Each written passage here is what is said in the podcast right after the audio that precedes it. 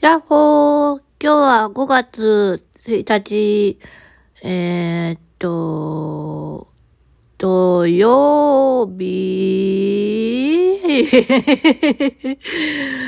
というわけでですね、今日は訓練の日でした。んで、うーん、まあ、ちょっとね、悩みすぎてね、ジンマシン出ました。めちゃめちゃかゆい。まあそんな感じでですね、ちょっと悩みすぎたかなと、ちょっと反省しております。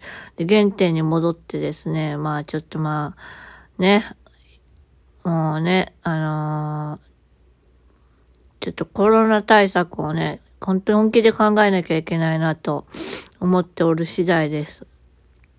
ですので、あの、ちょっとね、訓練的にもちょっと変えていかなきゃならないなと思っておりまして、で、えっ、ー、と、うんと、まあ、そうだななんかね、本当になんか自分情けないなってすごく思います。特にあるスタッフさんと話してるときはすごく思います。スタッフさん完璧すぎるんですよね。